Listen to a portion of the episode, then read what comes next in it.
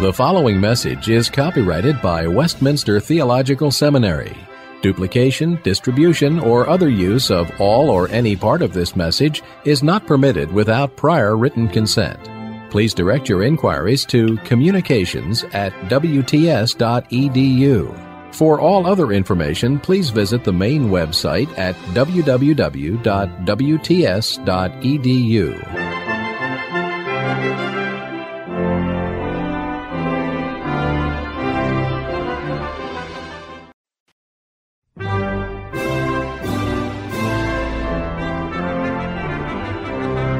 The following message is copyrighted by Westminster Theological Seminary. Duplication, distribution, or other use of all or any part of this message is not permitted without prior written consent. Please direct your inquiries to communications at wts.edu. For all other information, please visit the main website at www.wts.edu.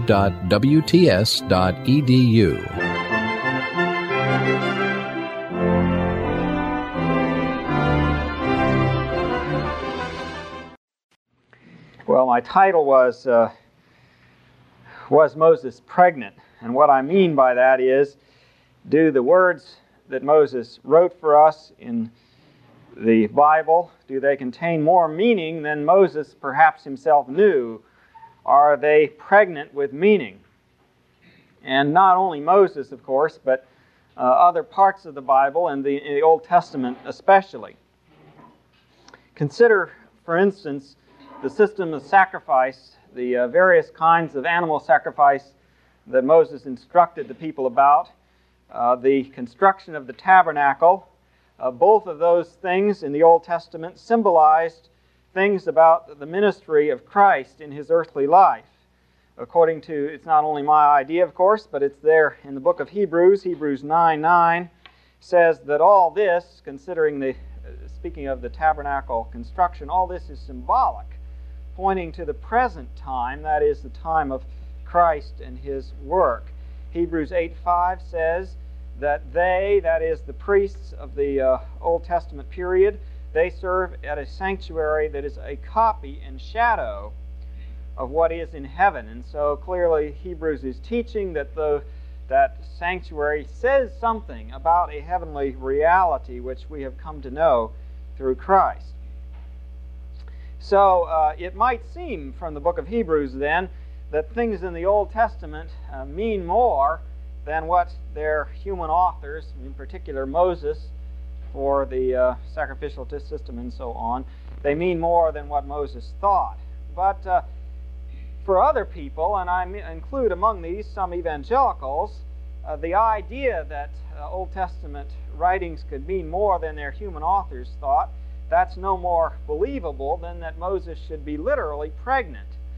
And uh, it seems to be, it seems to these people to be a play on two meanings, two meanings that would have nothing to do with one another, just as my title was a play on, on two meanings of the word pregnant, in a sense. And I hope nobody was offended by the title. I'm not intending to be flippant about Moses, but, but only to introduce what is a real problem in the minds of some evangelicals over interpretation. Does do the writings of Moses do that those descriptions of the tabernacle? And do they mean more than perhaps Moses thought, or must we say that they mean exactly what Moses intended them to mean? Well, that's the uh, question that I want to deal with this morning. And I want, uh, first of all, to think about, uh, I was still under uh, section 1 on the possibility of multiple meanings, the importance of considering the author of, well, any speech or discourse or writing. And so let's stand back a minute for, for the moment, uh, stand back from the question of the Bible and think about human communication generally, non inspired communication. I'm, I'm, I'm not thinking of words that God speaks now, but words that human beings speak. Suppose somebody says to you, the door is open. What does he mean by that? Well, uh, it depends. Uh, it could mean simply a statement of fact, although it would be a rather unlikely statement to, to make if there were no particular reason for it. Or it could mean somebody was careless. It could mean get out. door is open. it could mean, in effect, please shut the door. It could be virtually a request. Uh, and could mean perhaps uh, imply certain other things depending on the circumstances. Or consider a, a, a situation where you receive a postcard from a friend, and on the postcard are written the words, Success at last.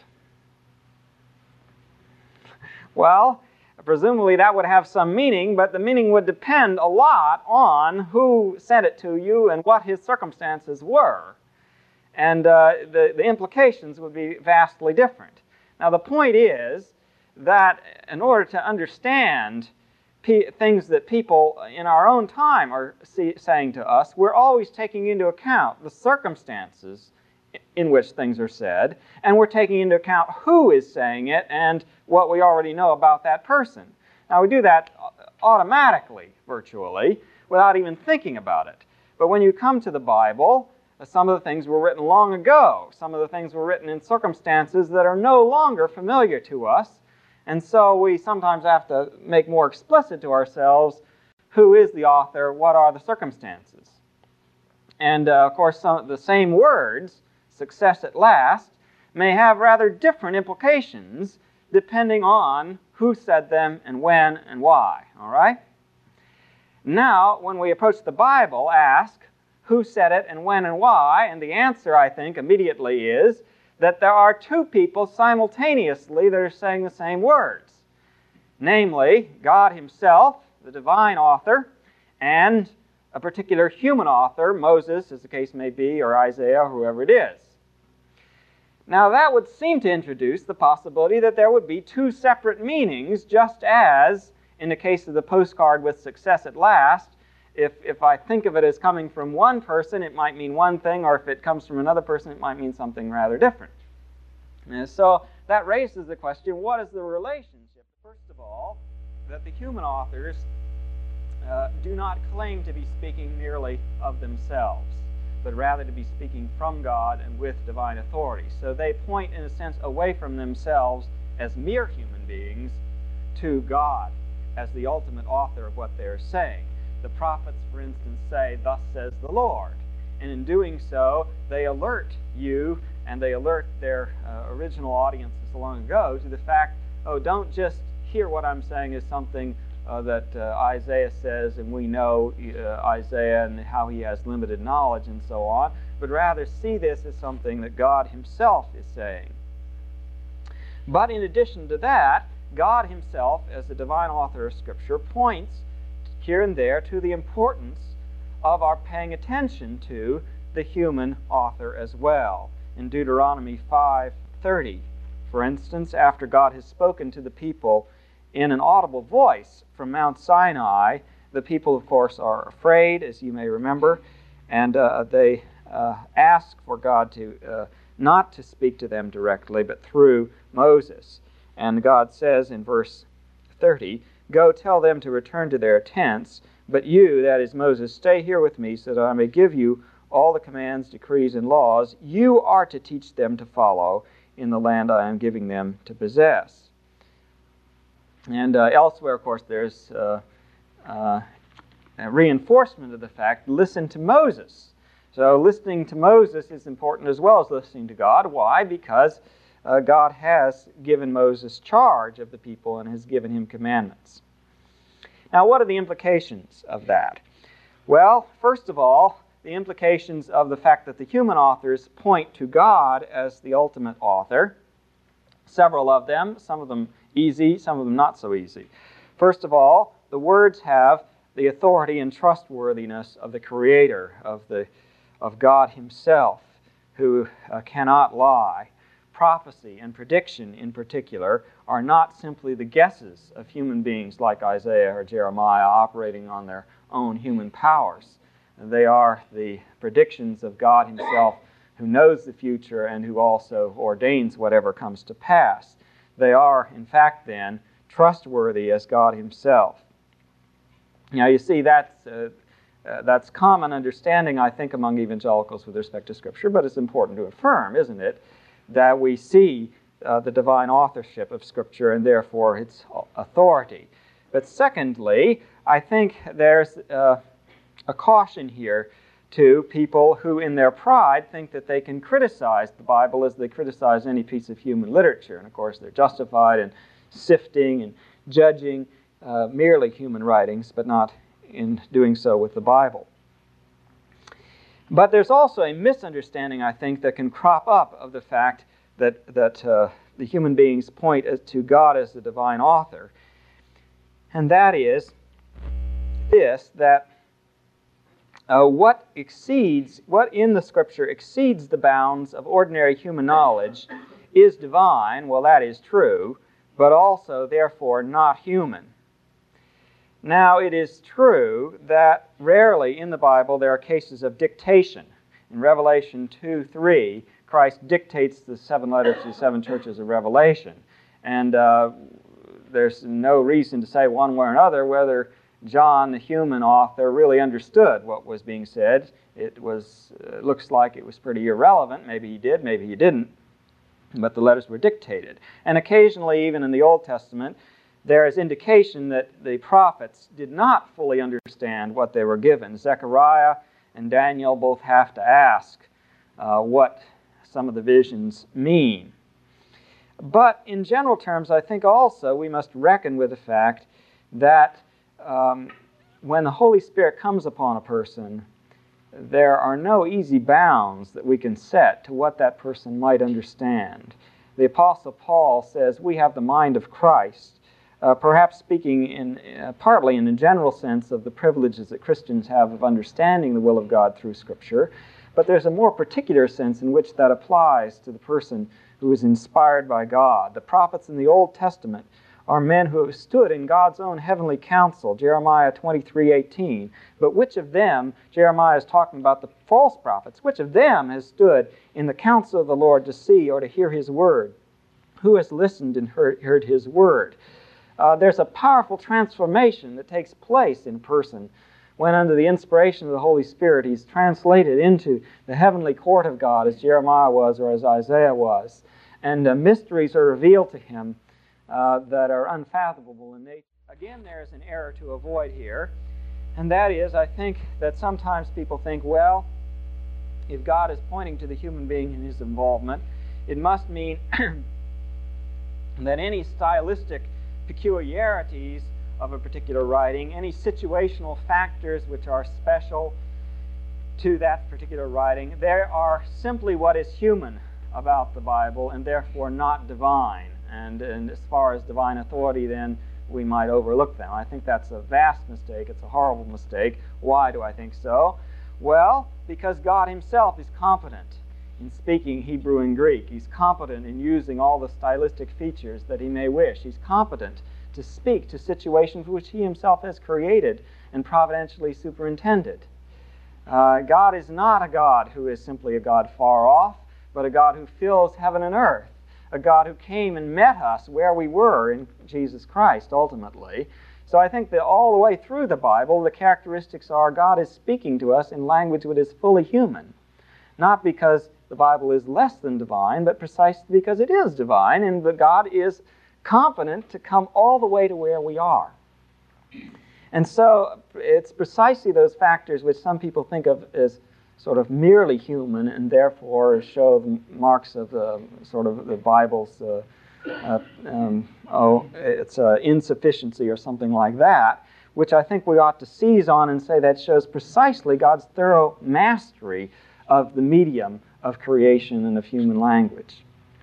So that means, uh, you see, I'm arguing. I think what uh, these texts uh, have already argued that all of the Bible is fully human and all of it is fully divine, rather than we're saying, well, there's part of it which is divine, namely those things which are inaccessible to normal human knowledge, and there's part of it which is merely human, namely those things which show the stylistic uh, features or situational interest that belong to particular human authors. No, yet address all the questions which we might have about, say, the sacrificial system in Mosaic times or about the tabernacle in Mosaic times.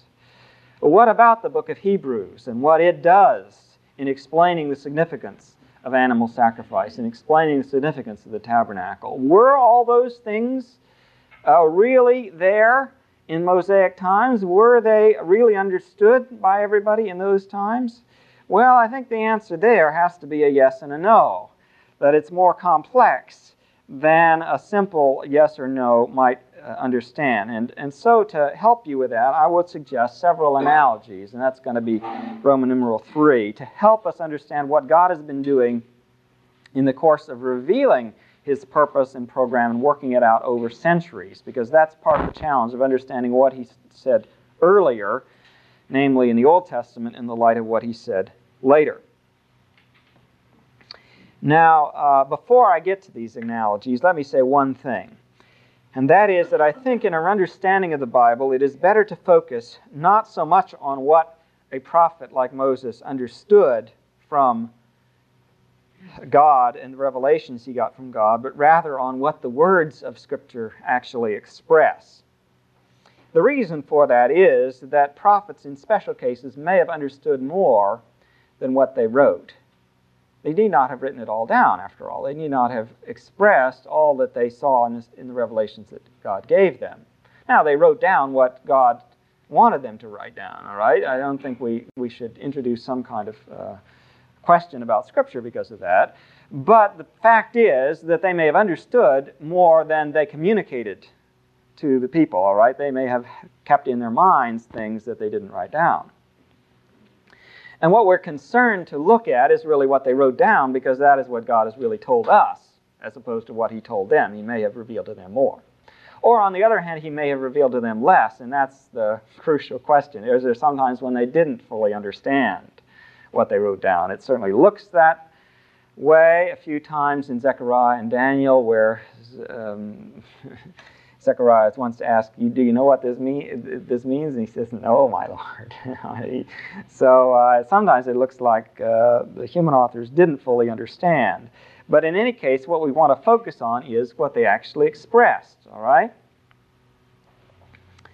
But now, uh, how do we understand uh, still, having focused on that expression, look at what the tabernacle expresses to the Israelites. And look at what now we understand in the light of the coming of Christ. Are we able to understand more? I think so. How do we explain that? Well, here's where the analogies I hope will be helpful. The first analogy I would like to use is that of an artist painting a painting. And as he paints, he may begin with a few broad brushstrokes, and already you begin to see the beginnings of a landscape or of a portrait or whatever it is that he's going to do. And so you see already a picture. Suppose then that artist does it that way, and you see uh, almost from the first three or four strokes the beginning of a picture. So you know what he is painting, all right, and he is communicating to you through that picture, uh, through his painting, something of, of how he sees uh, some area of the world, all right? So he's saying something already through those first strokes. But now he goes on, and as he goes on, he fills in the picture, and gradually things come into focus. And when the picture is completed, if you go back in your memory and think, what was he doing with those first few strokes? You may be under, able to understand the significance of them more than you did at the beginning. Now, what am I saying there? I'm saying that God is both saying something to the people back there in the Old Testament, something that is true and is helpful and that is encouraging for them or rebuking to their sins, and that He may proceed to fill it out in such a way that when we look back from the standpoint of the completed picture, we see significance in what He has done that was not fully available to the original uh, people in the Old Testament period. And I believe that this idea is not uh, something just out of my hat, but it's something which is, which is presented in the Bible itself. For instance, in the book of Hebrews, chapter 1. In the past, God spoke to our forefathers through the prophets at many times and in various ways, but in these last days, there's an emphasis on the finality of what has come. He has spoken to us by His Son whom he appointed heir of all things. Uh, Romans 1, beginning with verse 1, is, I think, even more clear about this idea. What is the technical term for it is progressive revelation. Listen to Paul speaking of his position in relationship to the Old Testament. Paul, a servant of Christ Jesus, called to be an apostle and set apart from, for the gospel of God. The gospel he promised beforehand through his prophets in the Holy Scriptures. All right, so Paul is saying it's there already in the Old Testament. Regarding his son, who, as to his human nature, was a descendant of David, now that too is predicted in the Old Testament, and who the Spirit of through who through the Spirit of holiness was declared with power to be the Son of God by his resurrection from the dead, Jesus Christ our Lord. Now you can find indications of all those things in the Old Testament, prophecies relating to all those things. So Paul is saying it's already there. But of course, then he goes on to expound that gospel with a depth and a fullness which is nowhere done in any one place in the Old Testament. And in Ephesians 3, another key passage, he talks about the mystery which has now been revealed as it was not in the Old Testament. Now, I don't think he's saying that nobody knew anything about it, because Romans 1 is indicating, of course, that it was promised of old, but the Apostle Paul. Now, that song has meaning to the, the young child at a very early age. The father is saying something that is true, is teaching him something about the content of the Bible. But now the son grows up. And as he grows, he learns more from his father, and eventually, maybe, he uh, does a very thorough Bible study over a number of years for himself. And at the end of all that, he uh, is reminiscing and thinks back about how his father taught him Jesus loves me when he was a young child. But now, as he comes back to those same words, they're filled with a new significance because he sees them in the light of all the understanding which he has achieved as an adult. And he says, My father intended that those words should have all the associations which they have now. Not immediately, but he knew that I was going to grow up. He knew that he, as a father, was going to say more things to me. He knew that I would study the Bible for myself. And he intended that from the beginning. He intended that those words should not be stood in isolation, but that they should be built on, that they should be filled out by what he said later, and then, as of course, as I went on to study the Bible for myself. But at the same time, there's a sense in which he was just communicating to me on a very simple level back there, wasn't saying everything at the same time, wasn't communicating the entire content of the Bible in all its fullness and all its depth to a child who couldn't have borne that at, at uh, his stage. See, there's a kind of both and there, isn't there? Of saying, you've got to understand that the father had a wisdom in, in the way in which he communicated to his young child, that he knew the child could understand certain things but not others. And that we don't then say he was saying everything all at once in just a few words. On the other hand, at the end of the process, when you look back, you say, well, yeah, he was, because those words weren't intended to be in isolation. Now, turn this back now and apply it to God's communication to his people in the Bible. Now, I think the analogy between a father and son is not a fanciful one. Some of you may remember, even without my mentioning it, Galatians 4, verse 3, where the Apostle Paul is reflecting. It's not quite the same point as what I've made, but I think it's still uh, relevant. Galatians 4, verse 3, the Apostle Paul is reflecting on the entire experience of God's having worked out his purpose through the Old Testament times. And he says, So when we were children, we were, sla- we were in slavery under the basic principles of the world. But when the time had fully come, God sent his Son, born of a woman, born under the law, to redeem those under the law, that we might receive the full rights of sons.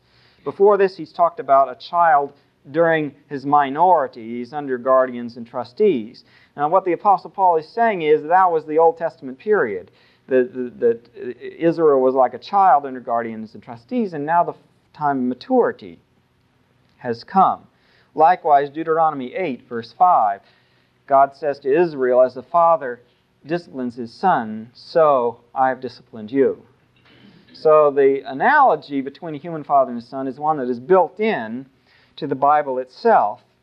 And I think it helps us to understand that God can say something that is real and true to people in the Old Testament, and that that is not yet the end of the story. That He has intention that it should be filled out by what comes later.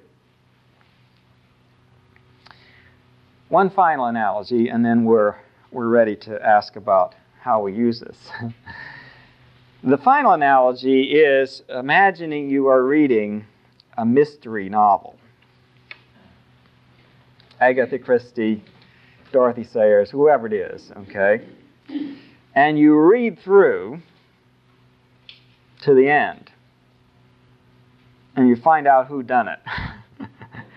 then you read back again, and the second time you notice all the clues that you overlooked the first time through. Now that I'm going to use that as an analogy, but let me say right away, it's not a perfect analogy because often in mystery stories, one of the purposes of the author is deliberately to conceal something for you, from you, right? And I think that God is not out to do the same kind of thing. And yet, I think the analogy will hold at this level. Uh, you could use not only a mystery story, but any good piece of literature, whether it's, um, and I'm I, I, think, first of all, a fiction. I'm not intending to say the Bible is fiction by any means, but think of, of Hamlet or Macbeth or something. Uh, second and third reading, you begin to see things that you don't pick up the first reading. All right, having seen the end and seen the purposes of the author in the end, then you go back again and you see how those purposes are subtly worked in earlier on. All right? Now, what I'm saying is that the entire history of God's people from the beginning of the world to, to the end is sort of like that, in that uh, we've gone through the experience corporately uh, from Israel in the Old Testament through to the Christians in the New Testament of reading the Bible through once, of seeing God's purpose worked out once, and now go back to the earlier part in the light of what you've learned of the culmination in Jesus Christ. And you're bound to see things that were not visible or so visible to people on their first reading. Now, there's one more thing about that illustration, and that is that there's a kind of enjoyment in the second reading of mystery novel of seeing the subtlety of how the author works out his plan. And you see that subtlety partly as you appreciate what he's setting up for the first reader. that is, that, that he's taking into account what you can and cannot know at a given stage in the story the first time through, and the second time through, you watch him doing that. And I think it's the same way with the Bible, that there's, there's a, an enormous appreciation for the wisdom of God that we can gain by doing what I've called the second reading, all right? By reading the whole Bible, even the early parts, in the light of everything we know. Do that second reading, but do it watching what God is doing in the first reading, all right? Watching what He's doing with those people back there who didn't know everything. And you appreciate the, the, the richness of Scripture as you wouldn't just saying, oh, I'll read it, you know, as if everybody knew the whole thing all the time. Read it, in other words, just as a modern person without thinking about the fact that these things took time for God to work out. In conclusion, then, what do we do with uh, what I presented here? Well, I've got two basic suggestions for you. And the first is that I think for maximum profit from the Bible, we need both a kind of first reading and a second. That is, a first reading where we concentrate on what was God saying to those people back there with their limited knowledge, as opposed to our knowledge of what God has done, our knowledge with the whole of Scripture available before us. And that, as I said, is what is commonly called grammatical historical interpretation. And everyone can do it to an extent because you just have to have some imagination of, of what it was like in other times and circumstances as God was working. The second reading, we also need that of synthesis. That is, look at what it now means in the light of the completed Bible that we have. You need, in other words, sensitivity to the richness of Scriptures, analogous to the sensitivity which I'm suggesting for maximum profit from your mystery novel or from Shakespeare or Macbeth, with all the differences that there are because Scripture is, is not fiction, but of course uh, the heart of the story of God's purposes for the world. Uh, with all the differences, yet I think there is a genuine analogy there. Second point is that I think we can appreciate the value of some diversity in the body of Christ. I hope that everyone can do a bit of what I've called the first reading and the second, but some people are particularly gifted to concentrate their efforts in one area. For instance, there are scholars and specialists who are particularly good at doing a first reading. Uh, although sometimes they will try to pull the wool over your eyes by denying that there's anything more than a first reading. and so beware of them when they do that. but we need scholars and specialists, don't we?